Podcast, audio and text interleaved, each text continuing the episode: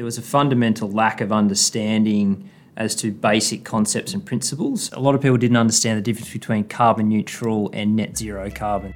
An interesting one is, is in the industrial sector. The landlord has very little responsibility over the emissions for that whole asset class, but the occupier, they're responsible for 90, 95, almost 100% of the emissions there. A lot of businesses don't realise if you have employees working from home, when you factor in people in poorly built Australian homes that are very leaky, running the air conditioners, running the gas, hot water, gas heating, all that kind of thing, it very quickly starts to add up. Welcome to JLL's Perspectives podcast.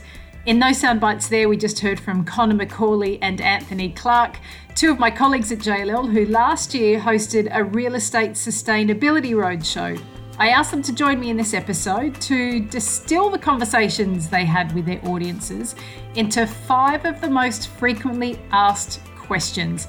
I'm Rebecca Kent, host of this podcast. I hope there's something here for you to take away.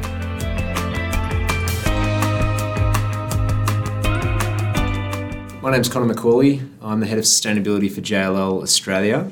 My responsibility is to look after our corporate sustainability targets and making sure our people understand what we're doing in that space, and others is helping our clients uh, to achieve their sustainability ambitions. I was fortunate enough to, to grow up by the beach, and you know, from a very young age, I've always had a deep connection with nature. And um, I was working in the mining sector of all places, and it was just a huge eye opener for me. And I realised that I really wanted to work on the environment and, and also the social side, and understand you know how I can focus my career and efforts on improving those things.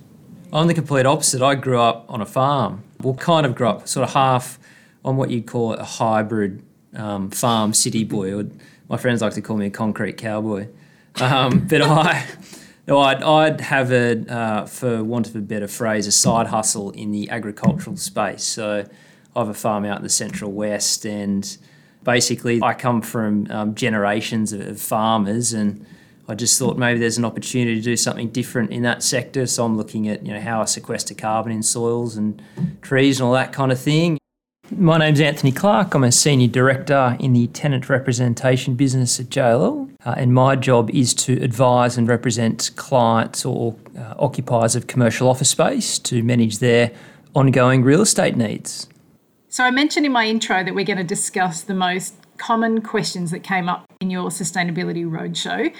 Uh, and that was held at the end of last year and attended by 100 or so different organisations, some with just 300 square metre offices, while there were also larger telecoms firms and, and banks represented with thousands of square metres spread across the country. But what we're going to discuss affects them all. So, Kicking off with question number one What is the difference between carbon neutral and net zero carbon? Because the two are often used interchangeably, aren't they? Which is incorrect.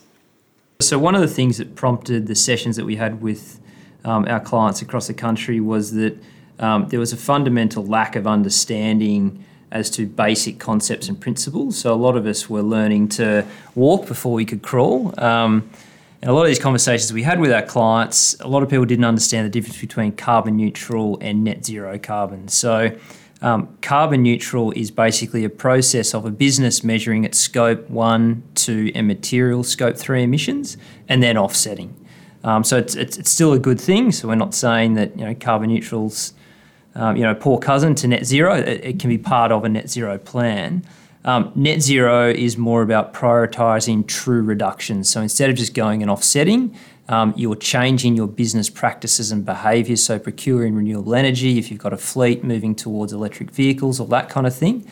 And it's um, reducing your emissions across the entirety of the value chain. So it's scope one, scope two, and all of your scope three um, and only using offsets as an absolute last resort for the residual 5 to 10% of the hard to um, remove emissions across the value chain. And I think just to add to that, there's another one that, that some investors and, and other big corporates are looking at globally is around being climate positive. So that's when they're actually going further than that and they're purchasing more offsets. So they're having a positive impact on the environment. Oh, I see. So you're purchasing more offsets than carbon than you're actually emitting. Exactly right. Yeah. So so through that that that net zero approach, you're reducing your emissions as far as possible. You're offsetting that remainder of emissions, and then you're going further and taking in more carbon. Wow. So presumably that's a pretty far off goal for a lot of organisations, though. Yeah, so it isn't common, but but there are some some organisations that are already looking at that. I think Microsoft is a really good example where mm. they've um, they've actually gone back to the, the year that they started business and purchased offsets for looking at their, their operations back in history. So not only from a point of view now and going forward where they're going to be climate positive or carbon positive, but back to when the initial company was founded carbon goals right there. Yeah. Definitely. Right. Yeah. Excellent. Okay, so that's question one. Now let's move on to number two. What emissions are factored into my company's carbon footprint? And how are my emissions affected by hybrid working? So I imagine hybrid working can complicate your carbon net zero plans. Connor, do you want to have first pass at this? Yeah, sure, sure. I think um, Look, Anthony mentioned it before. We have three scopes of emissions scope one, two, and three. Scope one is about any combustion activities within your operation. So often when you're in an office, there might be some fossil fuel use for heating. So that's covered in scope one. And then also if you have a fleet, a fleet of vehicles, there's combustion um, happening there as well. The next one is scope two. So these are indirect emissions from purchased electricity. So again, a lot of the buildings we, we sit in, you know, this room that we're in here now and the equipment is all run off electricity. So that, that accounts for your scope two emissions. And the final and the biggest area is scope three. So scope three can account for a company's, uh, you know, their total carbon footprint could be anywhere from you know 80 to 95% of their emissions are, scope three, um, and it, they often split them into upstream and downstream activities. So your upstream activities are any purchased goods and services, and um, you know that could be around you know, air travel or um, any procurement spend you have. And then the downstream activities are what happens um, once you've sold your business's products or services. So for us at JLL, um, that's about the properties that we manage and the facilities we manage. So that accounts for our scope three emissions. Thanks, Connor. So, Anthony, how is this managed then when you have staff working both from home and the office? So, a lot of businesses don't realise, or certainly in the sessions that we ran, a lot of them didn't realise that if you have employees working from home on a somewhat, you know, it's not just an hour at home in the morning, they're actually spending whole days at home, those emissions form part of the business's scope three emissions. So, for a business like JLL, our real estate isn't you know, our own lease premises isn't a large percentage of our footprint because we manage um, business or buildings on behalf of landlords. That takes up a, a, big chunk of our emissions. But for say a law firm or an accounting firm where their premises is a pretty substantial um, portion of their broader footprint, um, if they're considering, you know, a business in the old world might have had 10,000 square metres prior to COVID, and in the new world, if they're going to retain that footprint, but also allow people to work from home, their footprint's actually growing.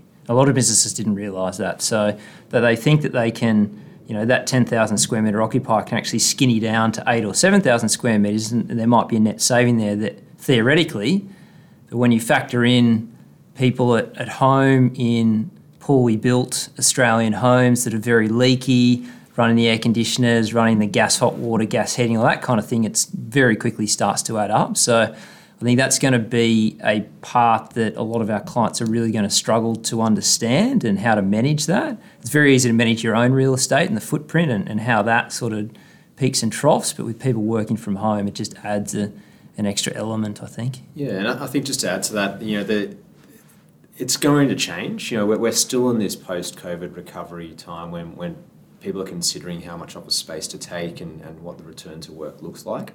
But when we're looking at, at carbon accounting, which is the you know the other fancy word for this, it's it is a ledger. So there are, there are, there's carbon going in, there's carbon going out, depending on what decisions you're making. So on the opposite to that is if people are travelling in to work less and they're staying in their local area, there's also less transport mm. emissions. So you have to that, that gets into consideration as well. Where do you even start with calculating that? There needs to be a lot of estimation that comes in originally uh, when you're calculating a, a company's carbon emissions footprint. Um, and look, if you if you think you know a company like JLL, we've got almost 100,000 people globally in, in over 100 countries. It would take a long time to accurately measure yeah. all of the carbon for that business. So we use a lot of a lot of benchmarks and you know, and we end up using a lot of spend. So we can calculate our emissions initially based on how much revenue we're, we're generating for certain clients and use that as a proxy. Right. Okay. And mm. similar to, to the one about hybrid working, um, there you just you send out a survey to your to your staff and you know hopefully you get a high response rate but then you use average data. So the average distance that they'd be traveling to and from work to calculate the, yeah. um, the emissions I think travel. that, that's one of the biggest problems at the moment as well. We've heard a lot of our clients saying they're struggling to get good data particularly from a real estate perspective um, either because the base building systems don't allow for that data to be churned out or there's a challenge getting it from the landlord for whatever reason that may be so there's a lot of estimating mm. occurring mm. but traditionally, um, the onus has been on the tenant to provide information to the landlord so the landlord can maintain ratings and all that kind of thing. So, one of the, the things that we see needing to happen over the next couple of years to get better at all this and increase the efficiency in the sector is a lot better information flow between landlord and tenants and the right tech in the building to be able to track and record that information so it can be shared. It really is a symbiotic relationship, isn't it? And it goes both ways. So landlord's output can affect the tenant's path to net zero and vice versa. Right. Yeah, and you need truckloads of data. yeah. Yeah. yeah. So Connor was talking about the scope. So the landlord's scope one and two emissions in the base building are the tenant's scope three and then the tenant scope one and two emissions in their tenancy is the base building scope three. So there's an absolute alignment. So you pick up each other's emissions basically. An interesting one is is in the industrial sector. So for industrial logistics, the landlord has very little responsibility over the emissions for that whole asset class.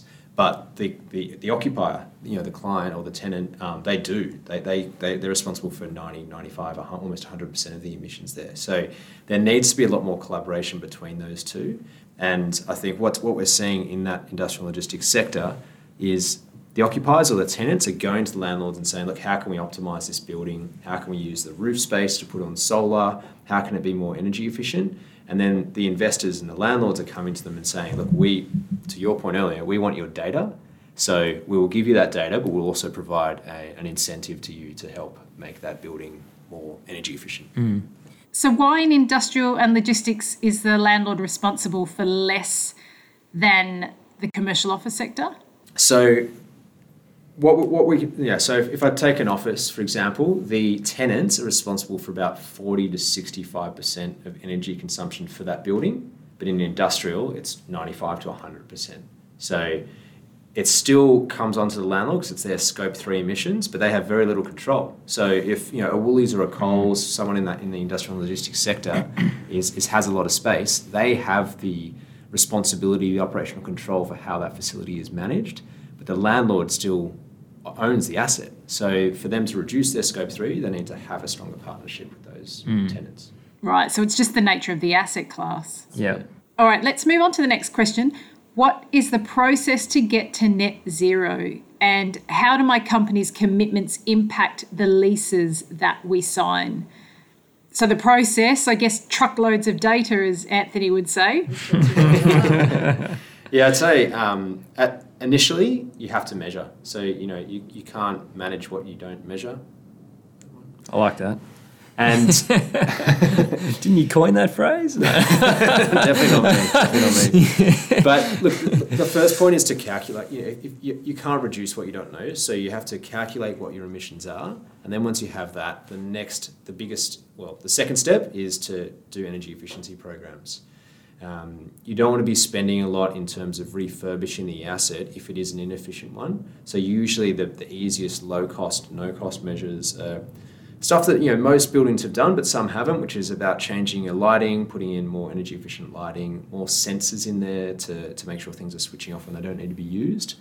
Uh, so that's definitely step one. Step two is then to, to spend a bit more money to do the upgrades for that asset. So you'll be looking at, you know, mid-size or deep retrofits for that building. You could be switching over the mechanical and electrical plant within the building or within the, the occupancy if it's just a tenant space. and, and also looking at insulation. Um, after that, you want to then look at how you're sourcing the electricity. So um, that can be from renewables, ideally on site. So, again, going back to industrials or, or the retail sector, um, they have larger roof spaces, so there's more opportunities to put solar on top of those roofs.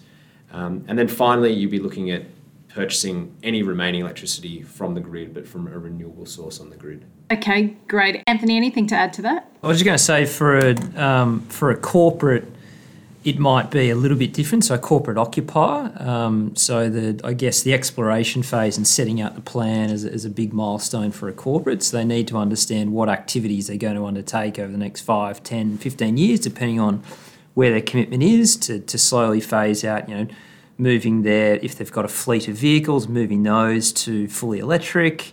Um, in the case of JLL, we've got to look at, you know, the buildings we manage and how that impacts us. And you need to register that you're, I guess, officially on the path to carbon zero status. Is that right? How do you do that? Yeah, so what we saw in the lead, up, we've just gone through COP27, um, but so a year ago we had COP26, and what we saw in the lead up to that was that uh, a huge number of companies signed up to the Science Based Targets Initiative.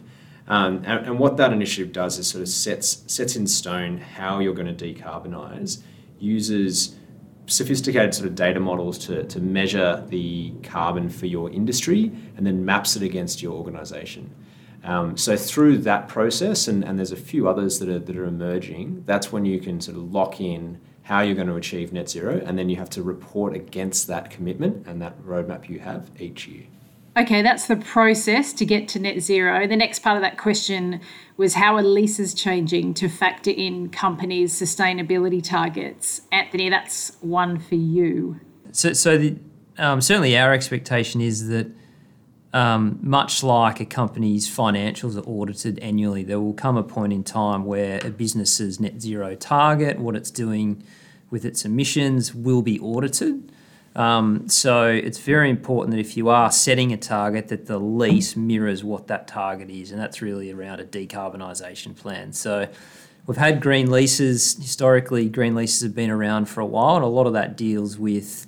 Um, uh, you know, performance levels in the base building and initiatives to make buildings more efficient. And now we've really got to start looking at well, where are the emissions coming from? So where are you sourcing your electricity and have milestones in leases that mirror a tennis net zero plan. So it'd be very hard for a small occupier to knock on the door of landlord one day and say, "Hi, I'm a little two, three hundred square meter occupier. Can you decarbonise your building because I've got a net zero target?" So it's more, it's probably more around the the bigger occupiers doing the heavy lifting. So as an example, if a um, occupier is pre-committing a building for 10 years from 2025 and they've got a net zero target, then they'll need provisions in their lease um, decarbonisation provisions aligned with their net zero target. So, by which date does the building need to be sourcing renewable energy?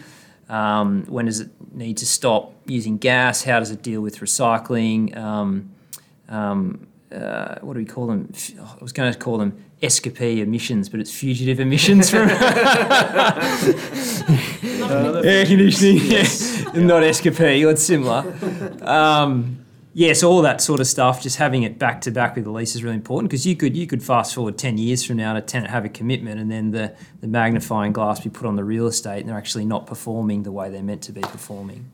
Thanks, Anthony. Okay, moving on to question four. What are the regulations in this space and what are the opportunities on the horizon? A healthy dose of regulation can certainly put companies on the right path. Uh, I guess it creates a bit of a stick approach, uh, and then you get some great opportunities for change as well. So, Connor, maybe you can talk to the regulations which uh, entail NABERS and Green Star building certifications, I guess. Yeah, so they they are very progressive, NABERS and Green Star. I think there's a sort of a triumvirate of the the NABERS, um, the government department that, that runs NABERS, the Green Building Council of Australia, and the Property Council of Australia.